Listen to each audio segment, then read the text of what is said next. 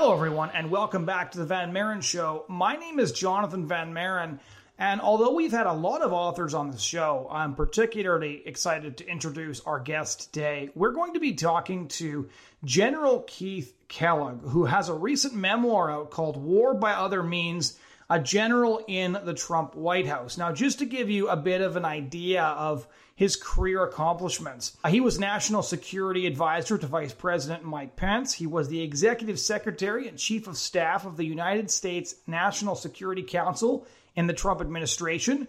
He was a national security advisor on an acting basis following the resignation of Michael Flynn. He was the only national security advisor to serve throughout the entire Trump administration and campaign. He's a Veteran of the Vietnam War with a Silver Star, he was an assistant division commander for Desert Storm, worked in the Pentagon during 9 11, and has been awarded a Department of Defense Medal for Distinguished Public Service. Now, he was there from Trump's initial campaign for president. He was there throughout the entire four years, right up until Trump departed the White House most of the decisions, the major foreign policy decisions that were undertaken by Trump, he was part of. He was having conversations with both the president and the vice president.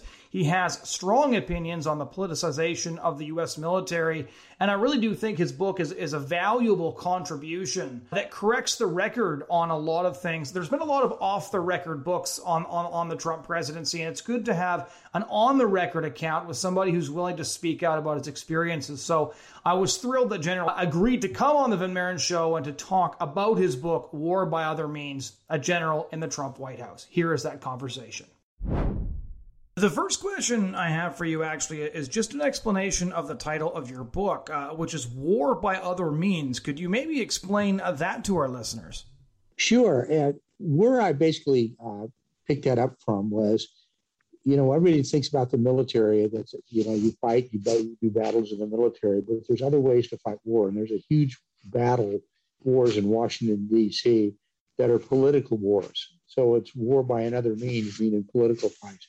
It actually comes out of uh, a Clausewitzian book called On War, where the, politics is is a continu- is a continuation of war by other means. So it actually comes out of an old book that was studied in the military for generations uh, called On War by Clausewitz. So, before I get into a lot of the, the very specific details of what's in your book, I was wondering what made you decide to write this book in the first place? Yeah, Jonathon, it's a, it's a great question. Look, the reason I wanted to write the book is I had been with President Trump. For, well, first of all, part of the book is on my military background, getting him in until I got to the political end. But the key part is on President Donald J. Trump. And, and, and when I joined him during the campaign in 2015 and then went into 2016, what I saw was completely different than what you see, a lot of people see on a day to day basis. In fact, the first time I talked to my daughter about the book, she said, Dad, you ought to write the book and call it Behind Closed Doors. Because what I saw in Donald J. Trump was not some of the things you see in public. In fact, one of the very first times I was with him, we were in there talking, and he went out in front of a news organization, and the lights went on, and I thought to myself, "Who's that guy?" What wasn't the guy I was just talking to. And I saw him in his decision making, his determination, and his, even his empathy. Let me give you a good example. When we were in the middle of the COVID crisis, and I was at the a member of the coronavirus task force with the vice president. He was we were sitting in the Oval Office one day. We are just sitting there talking. He goes, you know, I just want Americans to get better. And I said, why don't you just go out right now in front of the press and say it exactly like you just said it to me? And he said, no, we don't want to do that because it could signify weakness, and they don't want to see weakness in a, in a senior executive in the president of the United States. But I saw what he did and how he did it with everything uh, he did as a president. And I said, this story should get out from somebody who had been with him not during not only during the 2015 and 2016 campaign, but spent every single day in the White House with him. I was there longer than Bolton, McMaster, Flynn, and O'Brien combined. So I saw him like like no other national security advisor saw him, and we got on a, on a to go eat, eat know each other on a very very personal basis. So I thought I said I that needs to be said. And people may not like it because they well, that's not what I saw. I know it's not what you saw. but it's what I saw. Just to backtrack a little bit so people get a sense of, of what your service was like, what, what was your service like in Vietnam? Well, I actually was a. I started off coming out of uh, an ROTC and was commissioned as a young officer, and then went to the 101st Airborne Division and deployed to Vietnam. And I had two tours there. But the first tour I went, I was a volunteer. Back in those days, you really did have real live volunteers that went. It was a very, very professional army that deployed to Vietnam and fought very, very well. And I, and I joined a unit that was all volunteers, the 101st Airborne Division, and went through some pretty unusual experiences, life and death experiences. And it was funny because the second time I went there, the second tour of duty was a lot different on, on the way it was organized, the way the combat units were set. And it, it sort of, I remember there's an old, there was a movie a few, a few years ago called Platoon. And I said, you know, that was not the army of Vietnam I remembered. In fact, what they did in that movie was take every single worst case thing you could find in the army at that time in Vietnam and put it in one platoon at one time. But I never saw that in the first tour at all. It was a very, very professional unit. And then the second time was a little bit different because I was with special operations forces going forward. But it was, it was something I volunteered to do, wanted to do it to serve nation. Now, by the time we get to uh, Operation Desert Storm, you're an assistant division commander already. By that time, I was uh, chief staff assistant division commander for the 82nd Airborne Division. And what had happened, it was kind of an interesting story. I had, when the invasion of uh, Kuwait had started, I was actually just turning over command of a unit in the 7th Infantry Division. And I was flown back on a special airplane all the way to Fort Bragg, North Carolina to make sure I didn't miss the deployment flow. In fact, when I got on the ground early in the morning, what we call green ramp, that's where all the airplanes are set at Pope Air Force Base in Fort Bragg, North Carolina, was totally devoid of airplanes. There were no airplanes. I was the only airplane on the ramp. So I thought, oh my God, they've left me. I'm here by myself. And I got I, a car came, picked me up, took me to division headquarters. And I met the division commander. I said, I thought you were gone. He said, No, we don't even haven't had any airplanes. I said, Well, the president, President Bush, just said that the 82nd Airborne Division is deployed into into uh, Saudi Arabia. And they said, well, a little disinformation can go a long ways. So we actually flowed out there later in the week, in the month that followed, putting ourselves first in the line. Uh, and a lot of people called us a speed bump when we got there, but we actually drew a line in the sand. And when we got there, there were six Iraqi divisions facing south out of Kuwait towards Saudi Arabia. And we thought, sure, he was going to cross the border. And we think the biggest reason he didn't cross the border was there was the 82nd Airborne Division, the division I just joined up with. It was in there on the ground. They knew we were going to fight. And I think he just said it's not worth going to fight against the Americans because we were actually the tripwire. Uh, and then we just continued to flow forces in. And it took us about probably a month and a half later till I felt comfortable we were going to be okay. But if Saddam Hussein had crossed the border at that time with his six divisions that we saw poised to move, there was no way we could have stopped him. And, he, and we were where the oil fields were in Saudi Arabia. That, they're all on the eastern seaboard for the most part. If he had come south, he would have been able to control all the oil. And I'm absolutely convinced he could have negotiated whatever he wanted to negotiate uh, coming forward, but he didn't. And I think a big reason was because we were there. I also know that you were working in the Pentagon um, during 9 11. What are your memories of that period? I remember the next day thinking to myself after 9 11 that, man, I wish Americans could have seen how we operated that day because it was really professional. I was there the morning of 9 11 and I was sitting in my office when my executive officer came in the door and said, Hey, sir, an airplane just ran into the World Trade Center. I said, Man, that's crazy. I said, It's a clear day. It's beautiful on the Eastern seaboard. So we turned on the TV sets we all had in our offices and I was watching. And that's when I saw a second aircraft hit the second tower. And I knew right away something was bad was going on. So I crossed over to the hall to the National Military Command Center to make sure, which I was responsible for. I was responsible for that, plus the J3 or the operations officer, Greg Newbold, for the operations and communications of all of, I walked in there, made sure we were all set up, all the things were going on, making sure we have good control. Walked back to my office, and just then my exec walked back in and said, the first thing he said was, "Sir, a bomb has outside on the helipad outside the Pentagon." I said, "Oh, okay." Then the second, about five minutes later, he said, that was a small airplane. And then about a minute after that, he said, sir, it was a big airplane. That's when I knew we were under attack. It was a significant attack going forward. Then I moved into the National Military Command Center. And I, I set it up because the operations officer, again, Lieutenant General Greg Newbold, wasn't there that day. He was gone. General Shelton, the chairman of the Joint Chiefs, was halfway across the Atlantic heading to uh, the United Kingdom. So it was me, General Myers, were the first two in there. And we started to get a sense of what was happening. And there was a lot of airplanes in the air at the time squawking hijack. Because in those days, once you squawked hijack on an airplane, you couldn't desquawk it. So we had a lot, a lot more than just three or four airplanes.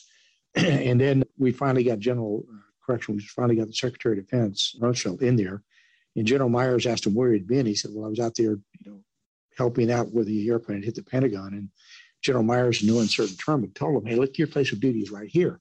You're one of the two national command authorities that, that there are, he and the president.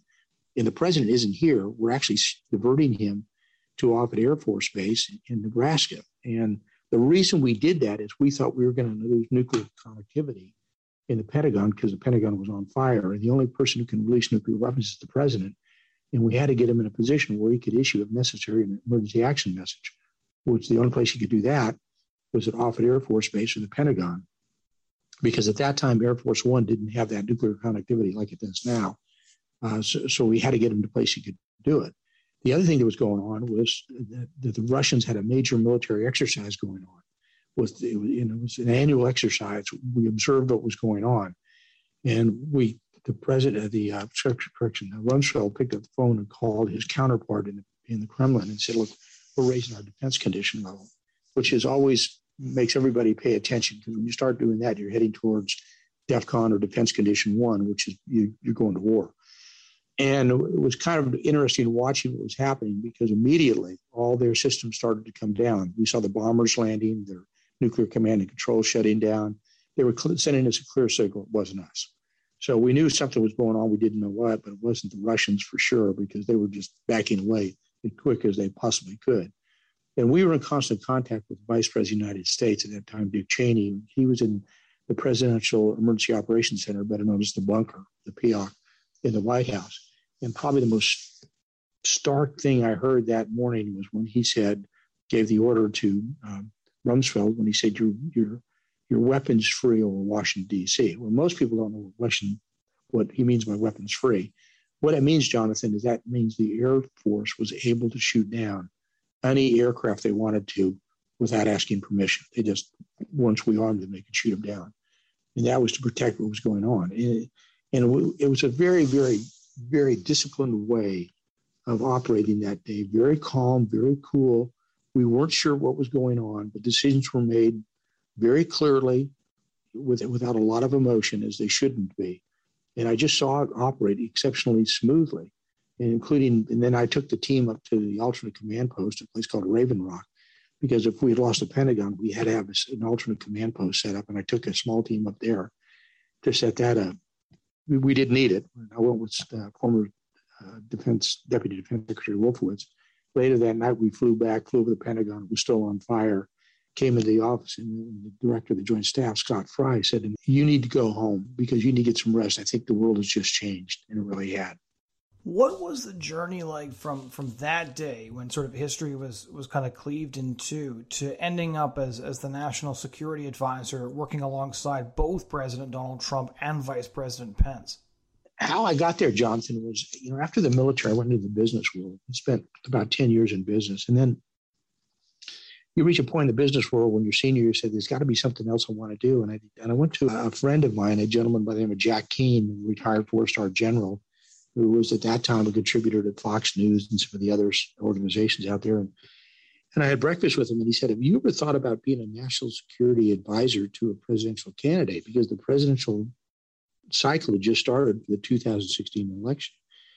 And I said, No, but it got me thinking. And he said, Well, look, I know too. I said, I, I know, um, you know, I know Bush, and I happen to also know Clinton. And I said, Well, neither one of them kind of excite me. The only guy who excites me is this you know, businessman, Donald Trump. And he says, well, I don't know him at all. So I said, okay. So I thought to myself, that's not a bad idea. Let me see what I can do. So I, I said, I started to reach out to Donald Trump and his campaign team, and nobody returned my phone calls. So I finally went up there. And because, and then I realized the reason nobody was answering my phone calls, there was nobody there. I mean, this was a shoestring operation as a campaign. In fact, the, the, largest number we ever had was like 80 people in the campaign. So I got into Trump Tower and finally got up to see him. And we had a long talk. And I, you know, I, and I'm now convinced, and I say this kind of tongue in cheek. I said probably the biggest reason he hired me, Jonathon, was he said he said we don't pay very much. I said I want to do it pro bono. I don't want to get paid at all. I just want to do it. And he started laughing. He said, "Well, then you're hired."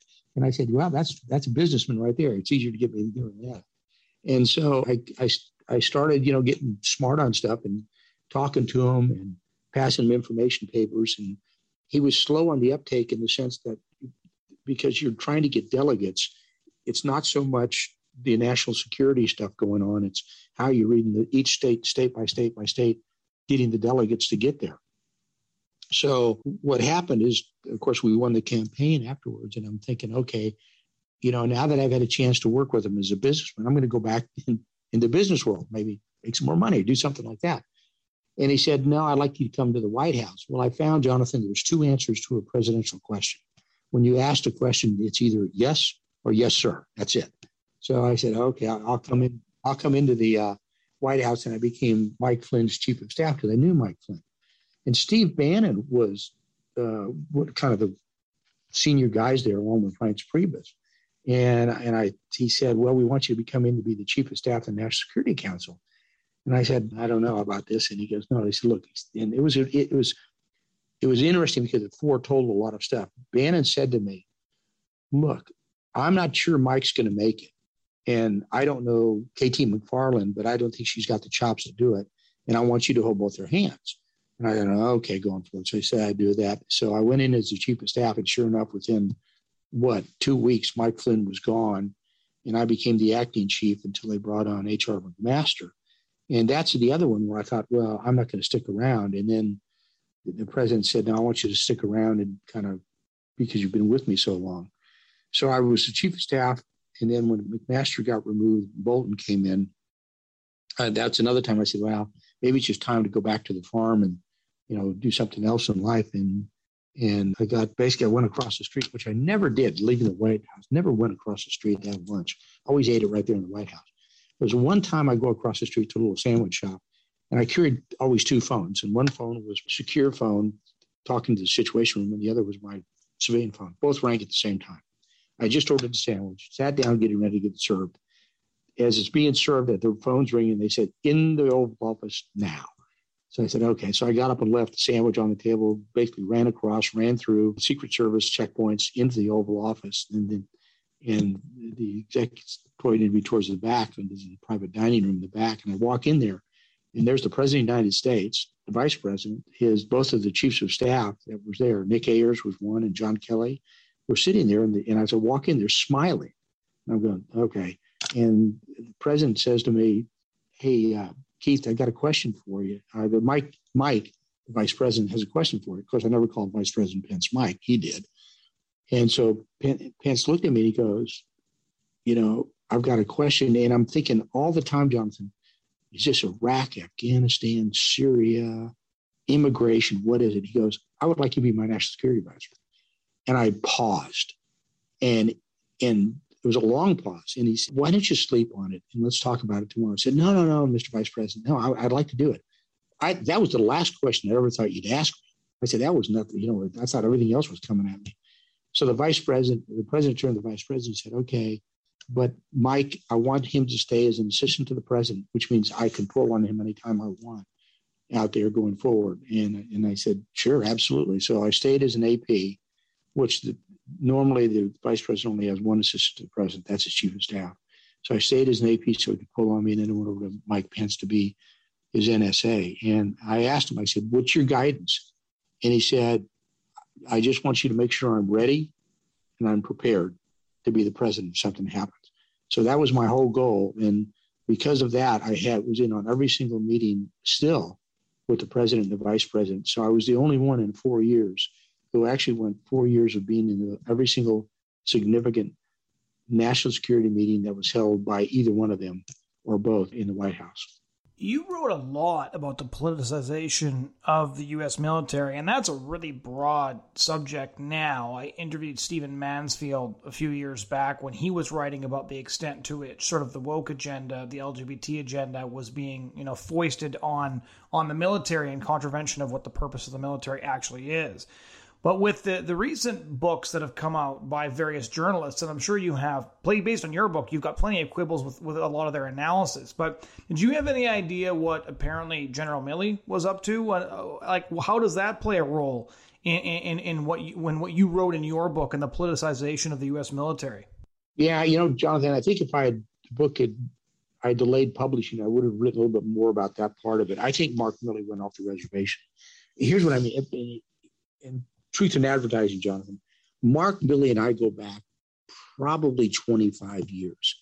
We were officers together in the same unit in the invasion of Panama during Operation Just Cause. I knew him closely when he was Chief of Staff of the Army and then Chairman of the Joint Chiefs of Staff. Lloyd Austin, the Secretary of Defense, worked for me twice. Once as a young captain, and then he was a brigade commander for me when I commanded the Army's 82nd Airborne Division. So I know both of them. And I don't take my comments about them lightly, but I think what Mark Milley forgot is he forgot Article 2, Section 2 of the Constitution, who the commander in chief was. And he forgot that he only has three roles. And the roles are he's the principal military advisor to the president, principal military advisor to the Secretary of Defense, and principal military advisor to the National Security Council. That's it. He's got no command and control of forces at all. And that he should only stick to, to military advice he got himself involved in a very, very political environment, and he and he started doing things I think were really wrong. For example, he reached out uh, to, to the, his Chinese counterpart, and the one that really strikes me is when he reached out on the 8th of January. We all know what happened on 6th January here in Washington, D.C. And his concerns about the intelligence report about the Chinese were concerned that we might attack. Look, that intelligence wasn't there. And I'm not just saying that. Robert O'Brien, the national security advisor, will tell you that. Mike Pompeo, the Secretary of State, would tell you that. The acting Secretary of Defense at the time, Miller, will tell you that. We never saw that intelligence. And I got the presidential daily brief every single day. It used to take me over an hour to an hour and a half to go through it. And then we'd have the briefings with the president, the verbal briefings later on in the day. Never saw it. And then he picked up the phone and called his counterpart and he got himself involved in political environments saying well you know don't worry about the political environment here in the united states. And then he said mark milley said well I, I, told pompeo i did it and i also told mark meadows. My comment to milley was hey mark you're not the principal military advisor to the chief of staff of the white house. You're the principal military advisor to the president. You never told him that. You never picked up the phone and called him. That to me were, were grounds for immediate dismissal and he's got himself in, in, and I think involved in these political activities. And I think what's happened, Jonathon, I think that this is part of the what I consider to be the result of the 20 year war we had in Afghanistan, where the military leadership and the defense leadership became very, very politically active into maintaining a war that they knew was going wrong and very badly, and we needed to get out of. And they kept, you know, say one more day, one more week, a little more blood, a little more money, to get us where we were going. And so I think over time, this group of officers, senior officers, became very, very politicized. And it's just not Mark Milley. It's a whole cost, a whole cast of them that you see out there. And it's also a reason I've made a comment. Well, we're going to do an after action report. No officer in the military that served as a three or four star in Afghanistan should be allowed to even come close to that committee or any type of group that studies this, unless they call them just as witnesses out there. So I think Milley fell into that, and became very politicized. He hasn't walked away from it, walked back from it. He didn't dis, uh, discount what he said to uh, Woodward or anybody else during his discussions um, in, during the interviews with him. And because of that, I think that Milley should have resigned or should have been let go. And, and, and I think, and I stood very strong about that. But it's also the reason I opened up Jonathon by saying I, I know him as, as a, on a personal level for a lot of years, but I'm a very firm believer in civilian control of the military, and they've gone too far. And we need to change that. We need to reverse that trend to make sure that former military officers don't get involved in that. And he did.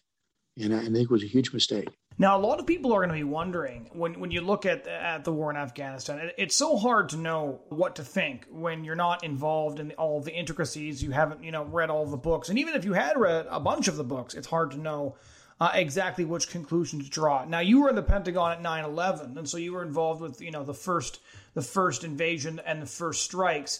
What, how would you explain it to, to a layperson who wants to know when when did the war in Afghanistan go from a just response to what happened on 9/11 2001 to uh, the war that you describe uh, in your book as something that needed to be ended and that Trump was quite willing to end? Like in sort of a in sort of a layman's nutshell, how did we get from point A to point B?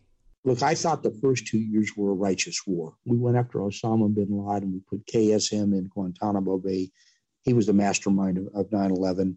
We decimated Al Qaeda in Afghanistan. The last 18 years was different. It became nation building. It's something we should have never done.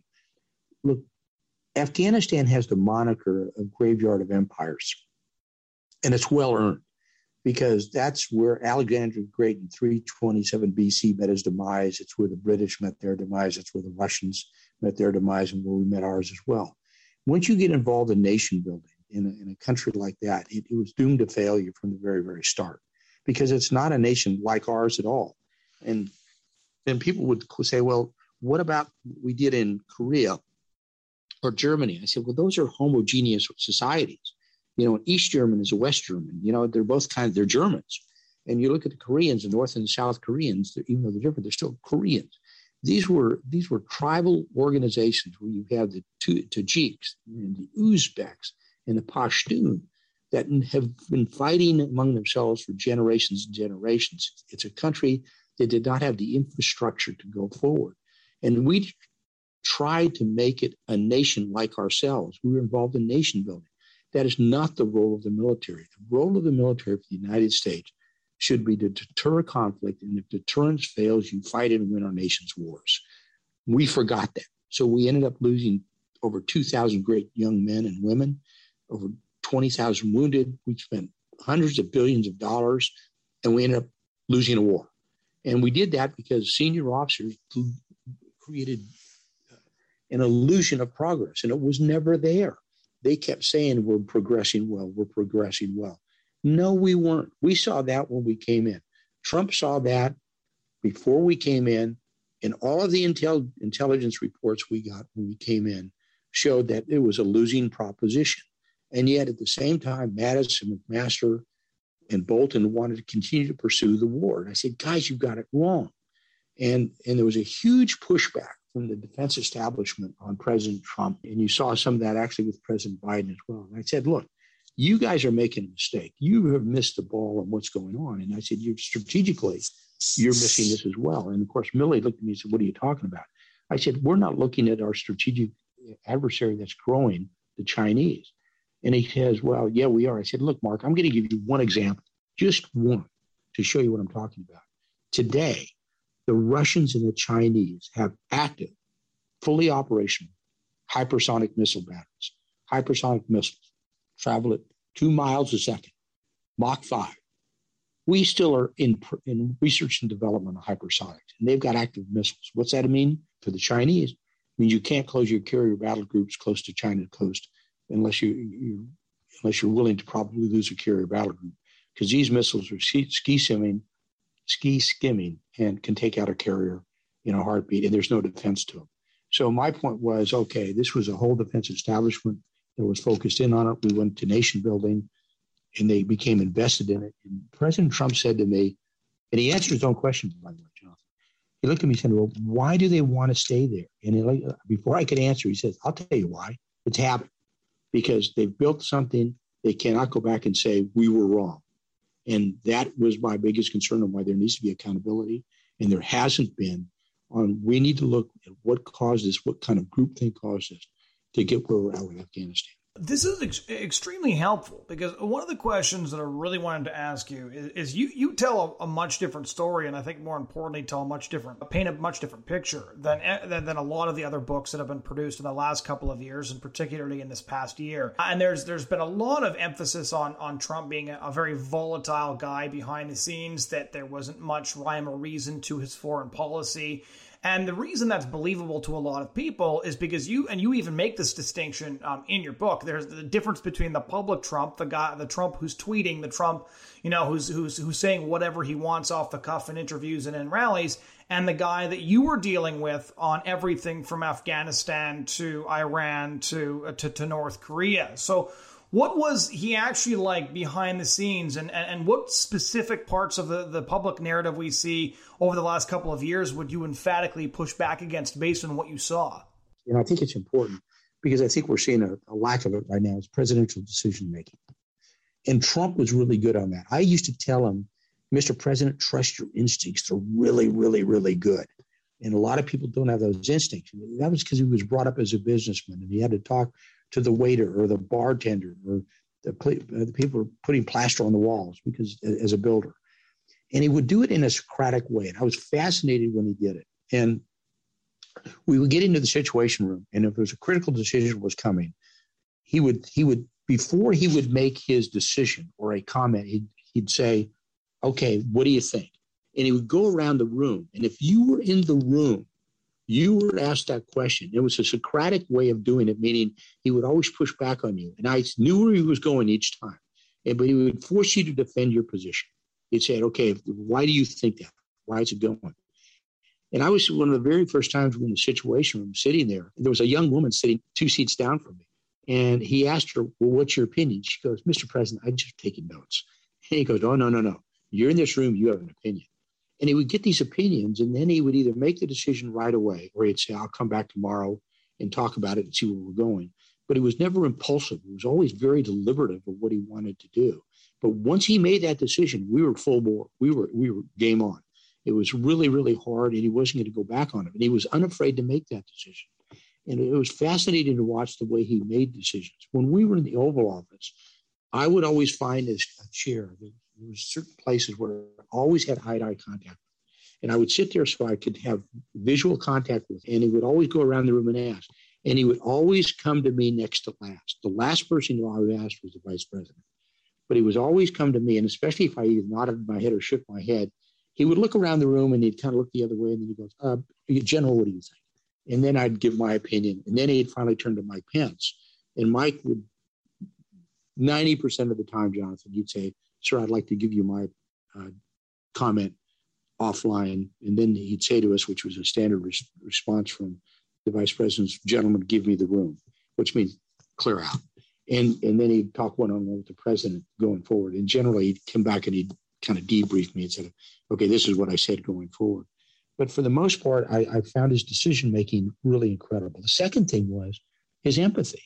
I mean, he would he would do things that he didn't want people to know about. Here's what an unusual one is: it has nothing to do with domestic policy. It's how he dealt with international leaders. And I'll use Putin as an example. When the COVID crisis was going on, Jonathon, we had an ability to, to test with, with what's called the Abbott point of care test. Abbott being a device that you could get a, a, a test and you know if you had COVID within about five minutes going forward. Well, we had a major concern with the Russians because we knew they were they had COVID going on, and we were concerned about Putin's national security team going down. And then you said, okay, then we've got a national security problem.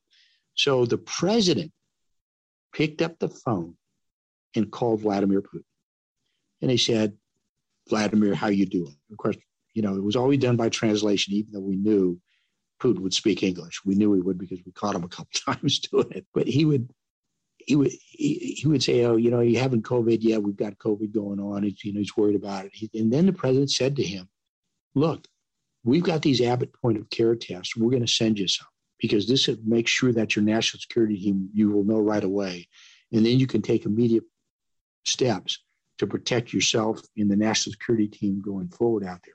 And it was interesting because it was it was a good conversation. And Putin said to him, "Well, Mr. President, thank you." But do not tell the American people you've done this. And it caught us all by surprise because I was in on every phone call the president had. And he said, I don't want the American people to think you're giving me a favor. You know how you're doing with the American people. And his attitude was, I don't care. He said, Look, this is right.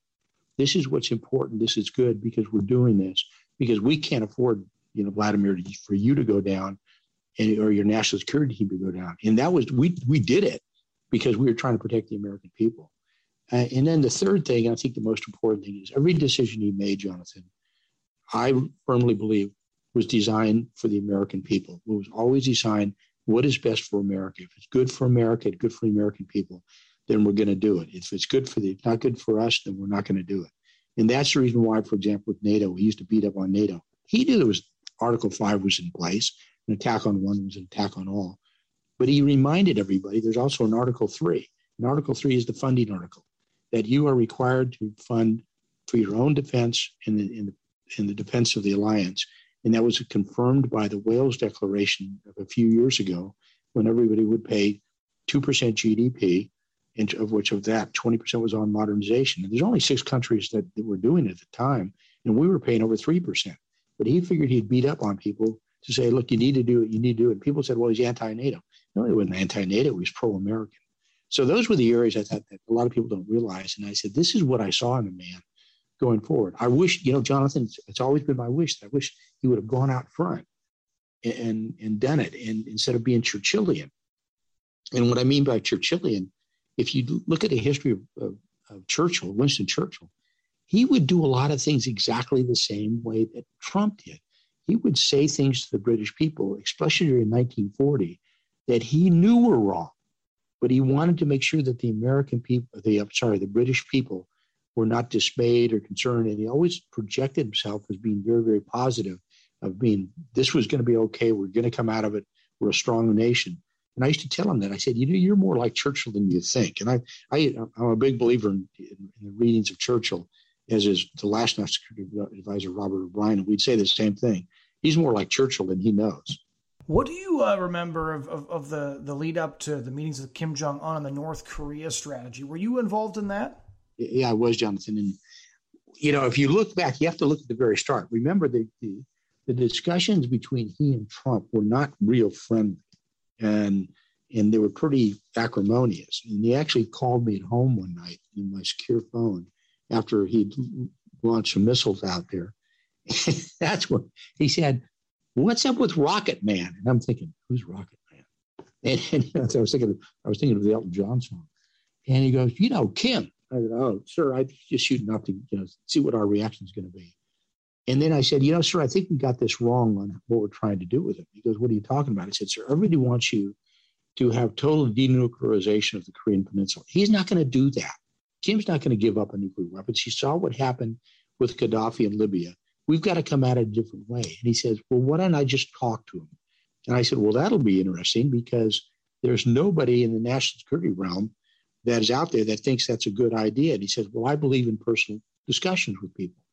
So what he did on his own, he reached out to him on a personal level. And, and he used to do that, by the way, with not only Kim, but he did it with President Xi, he did it with Putin, he did it with Macron, he did it with Merkel, he did it with Boris Johnson, he did it with anybody he talked to. And he w- wanted to reach out and establish a personal dialogue with him.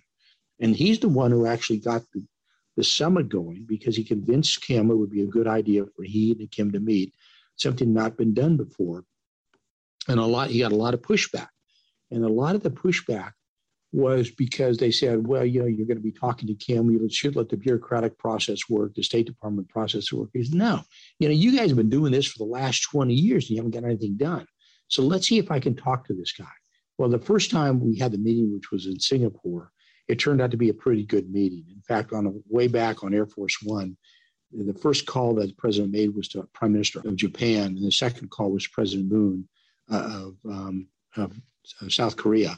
And they both said, look, I can't believe you actually pulled this off. We actually had to talk with him. And that started the relationship. And it was, a, it was a good relationship, meaning at least they were talking. And his attitude was, as long as you're talking, you're not shooting. And remember that once they started that relationship of discussions, he didn't fire any nuclear, he didn't fire any ICBMs, and he also cut back on his nuclear program. So, was, and we feel, I honestly believe that if we had had a second tour, we, we would have gotten to some type of you know condition-based agreement with North Koreans. But what he did is he turned all of diplomacy on its head. Trump did. Trump said, "Look, you guys have been doing this for years. We've got nowhere. Let's see if I can go man man to man and talk to him." And initially, Kim was very reluctant. Then he then he did it, and he and they became as, as well as you could be a, a good warm relationship between that and Kim. And it's a and, and by the way, just it's it's an it's a shift, but He tried to do the same thing with the Taliban. You know, he made the comment he wanted to bring the Taliban and Ghani back to Camp David. And in the defense, this is with Afghanistan, the defense establishment fell on its face. You can't do that. They're terrorists. And I said, wait a second, Mr. President, your instincts are good. And then I reminded him what Jimmy Carter did with Menachem Begin from Israel and Anwar Sadat from Egypt when he brought him over here to Camp David and spent 12 days hammering out a peace agreement. President Trump believes strongly in personal relationships, and he established that with Kim. And I think it, it would have paid off dividends going forward. And the one hook he always applied was an economic hook. We don't have to be shooting at each other. We can talk economics and trade and how we can develop a better relationship. What is the backstory from, from your personal experience of what happened with the killing of, of the Iranian general Soleimani? Because from from the observer's perspective, everybody went insane for about a week and predicted, you know, the Third World War and all of that. And then the Iranians bombed a couple of sand dunes in response, and, and, and that was it. it. It all started on New Year's Day. I was sitting in my kitchen and I get a phone call uh, from the Situation Room. You know, you get a phone call like five o'clock in the morning. It's never good from the sit room or in the middle of the night. And, uh, and you know, they, they basically said at that time, what was going on is that our embassy was under attack in Baghdad going forward. This is after it had been a, we'd fired, they had fired some missile, killed an American contractor, the PMC, the Iranian surrogates in Iraq. In Iraq.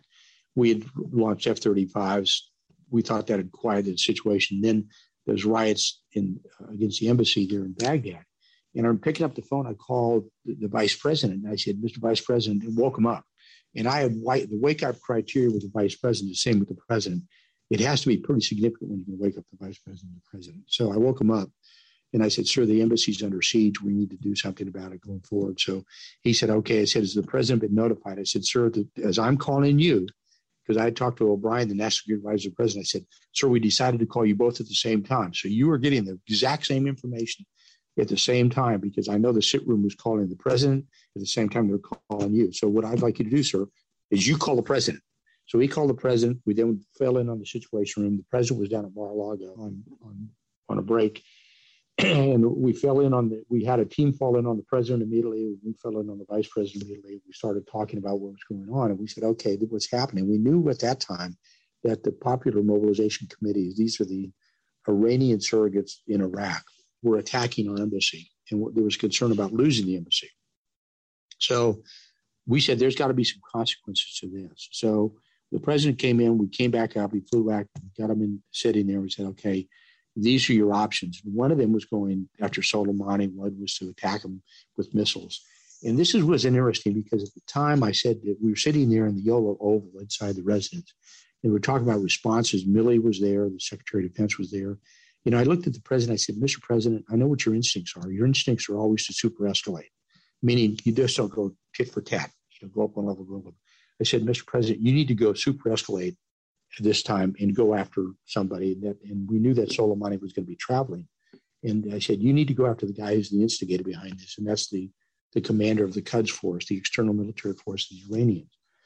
So, and, and everybody around there said, no, he's, he won't travel. I said, yeah, he's going to travel. And, and, and so my, Vice President Pence said to me, well, hey, Kellogg, why are you sure Soleimani's going to travel? I said, because of his arrogance. He's getting his arrogance is going to kill him. And, and sure enough, he stayed on and traveled. So the, we looked at the president. We said, it's going to be your call. And he said, let's get Soleimani. So we said, okay. And, and uh, you know, during that meeting, there, there was a lot of pushback. Well, sir, if you do this, we're going to start, you know, World War III in the Middle East. He said, I don't think so.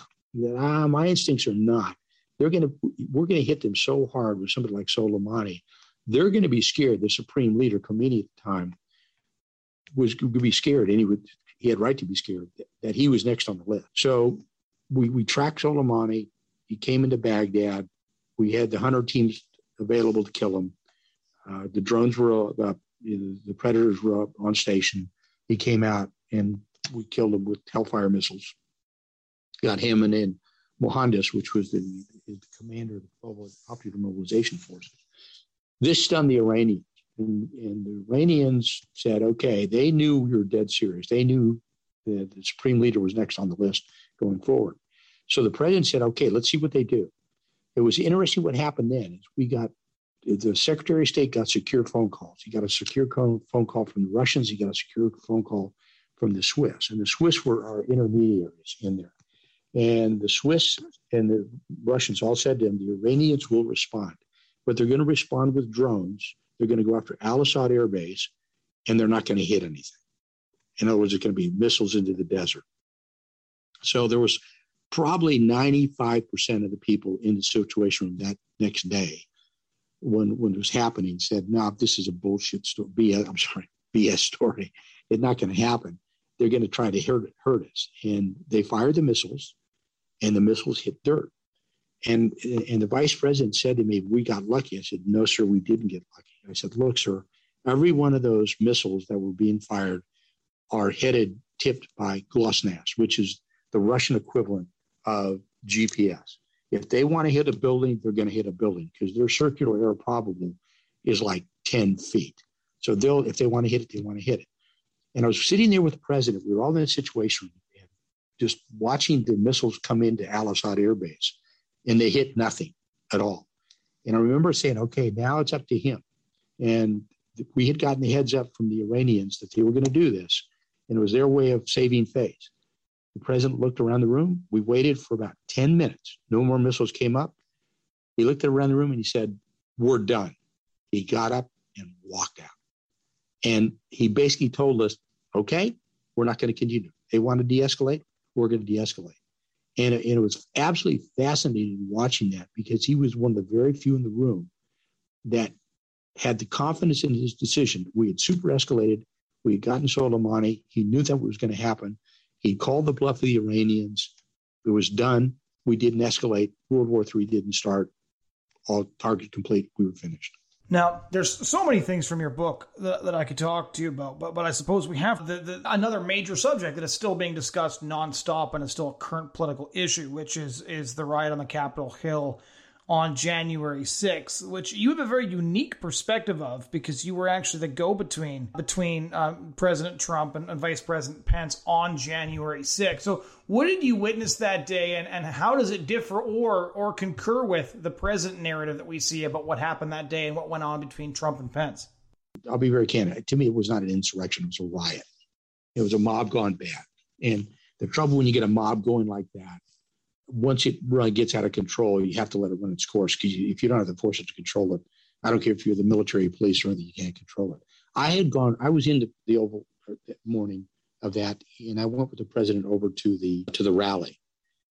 We had in six years of rallies I'd been doing, I'd been to a lot of the rallies. There had never been a single incident that had occurred from a rally that I'd ever been a part of. And the people there were the same as I'd seen in rallies before.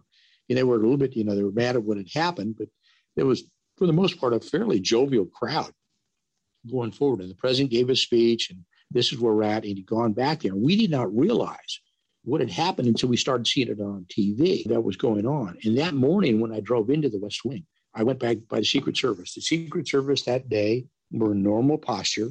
They were not in body armor. There was not extra security. The inaugural fence was not up. The inaugural fence is that 16 foot fence they always put up for inauguration.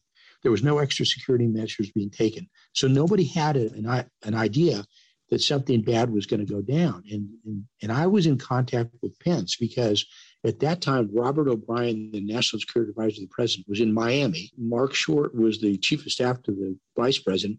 He accompanied the vice president there. I was doubling down because Matt Pottinger the deputy national security advisor wasn't there either uh, that day. So I was doing NSA duties. Plus, I was keeping you know my hands on both the vice president and the president. I was keeping them informed through the Secret Service because the Secret Service in the White House they've got a room uh, underneath where the Oval is. You know, I was able to go down there and talk to people and talk to you know what was going on, making sure the vice president was okay. So I was in contact with him and also the president. And it wasn't until we saw what was going on on the television that we said, uh oh, something bad's going on here. So the president said, well, where's the military struck forces that we wanted to have available in something, in case something went bad? Because a couple days beforehand, he had said to the Secretary of Defense, have forces ready on standby. If you need to call them into the city, we'll call them into the city if something does go bad as a, as a precaution. Well, I'm sitting in the Oval, Jonathon, and all of a sudden Mark Meadows comes out from the back room and he says, yeah, Where's the National Guard? I goes, Sir, I have no idea what you're talking about. And he goes, Well, they're supposed to be in place. So that I went out the other side and I just then I saw Matt Pottinger said, Hey, Matt, have you talked to Miller, the, the acting Secretary of Defense? And he said, Where's the National Guard? Why aren't they ready to go? And we found then that Miller did had not wanted to send them into the city because of optics. He was concerned how it would look to be sending military in during a large rally, the, the bad view would get. Well, by that time, Jonathon, it's too late. Once you get behind a riot, you're once you're behind it, you can't get ahead of it. Again, I said a minute ago, you got to get in front of it. So my comment to the president was, you know, so you're going to have to try to get ahead of this thing. You need to, you know, send some Twitter if anybody's even looking at their phones to get out there. And the discussion was, do we do a press conference? They said, nope, you don't want to go there because people will start asking you questions. You're going to go down a rat hole.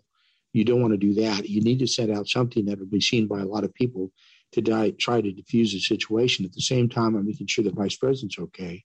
And the vice president was under control of the Secret Service. They'd gone downstairs to the basement. The hard cars were there. Nobody was going to get close to the vice president. Uh, was, and I talked to Marc Short a couple times by the phone and actually sent him a hard copy message. Hey, Marc, are you guys okay? He goes, yeah.